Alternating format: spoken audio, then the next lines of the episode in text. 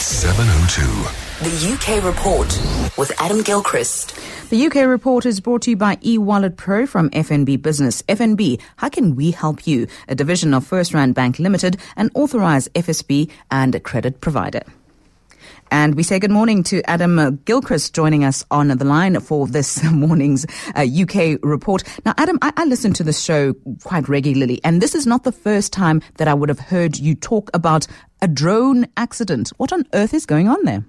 Yeah, well, quite. And we have new rules and new guidelines, but they don't seem to be making an awful lot of difference. Mm. Um, but indeed, police are investigating another near miss between a drone and a passenger plane at Newquay Airport in Cornwall. The plane had 62 people on board, so a relatively small plane, but nonetheless, it was on its landing approach going into Cornwall. It was about 900 feet up when up popped a remote controlled drone which flew alongside for several seconds. The pilot apparently reported it immediately, and they had a search of the area and didn't find anything. And, and of course, these drones can be controlled from quite some distance. But this after, as you say, previous reports, a drone allegedly struck a larger Airbus plane at Heathrow Airport. A total of 23 drone near misses in a six month period, according to the Civil Aviation Authority. It just feels like these near misses are getting nearer and less missy. And yes, we do have all these rules and guidelines, but are they doing any good? And it's, it's a right problem because you just wonder where we're heading. Scary indeed. Uh, there's a crackdown now on illegal tattooists. Is this is this a major problem there? Well, apparently so. It's not one that I personally have come across, but uh, being a bit squeamish about pain and stuff, I've, I've not really uh, myself entered into a tattoo parlor, but I know that they are the, absolutely rage. I mean, once upon a time it was only sailors, wasn't it? The members of the Royal Navy who had the tattoos, but this day and age, of course, loads of people have them. And the local government association here is saying, well, unfortunately, this now means there's such a growth area in dodgy tattooists. Lo and behold, all tattooists are meant to be licensed in the UK and they're not meant to give tattoos to children under 18s.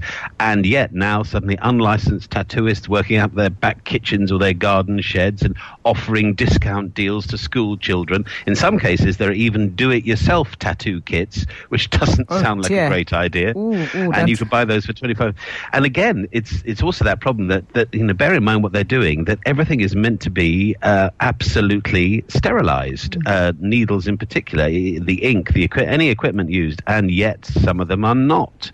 And so what local councils are saying is, yeah, we have all the, the guidelines that they are meant to be licensed, they're meant to be this, they're meant to be that, but let's make sure we can now crack down on them with perhaps heavy jail sentences. Is that the only way to stop them? Uh, I wonder when you have a growth area like nail bars. I mean, we have mm. nail bars coming out of our ears, as it were. Uh, how do you stop illegal tattooists when it's such an enormous industry? Yeah, a DIY kit for tattoos. Now I've heard it all, Adam. So mm. you're doing quite well at the Olympics, as are we. I mean, our medal count is growing, but uh, Britain's best female Olympian is at it again. Yeah, uh, she's uh, Katherine Grainger. She has become our most decorated female Olympian.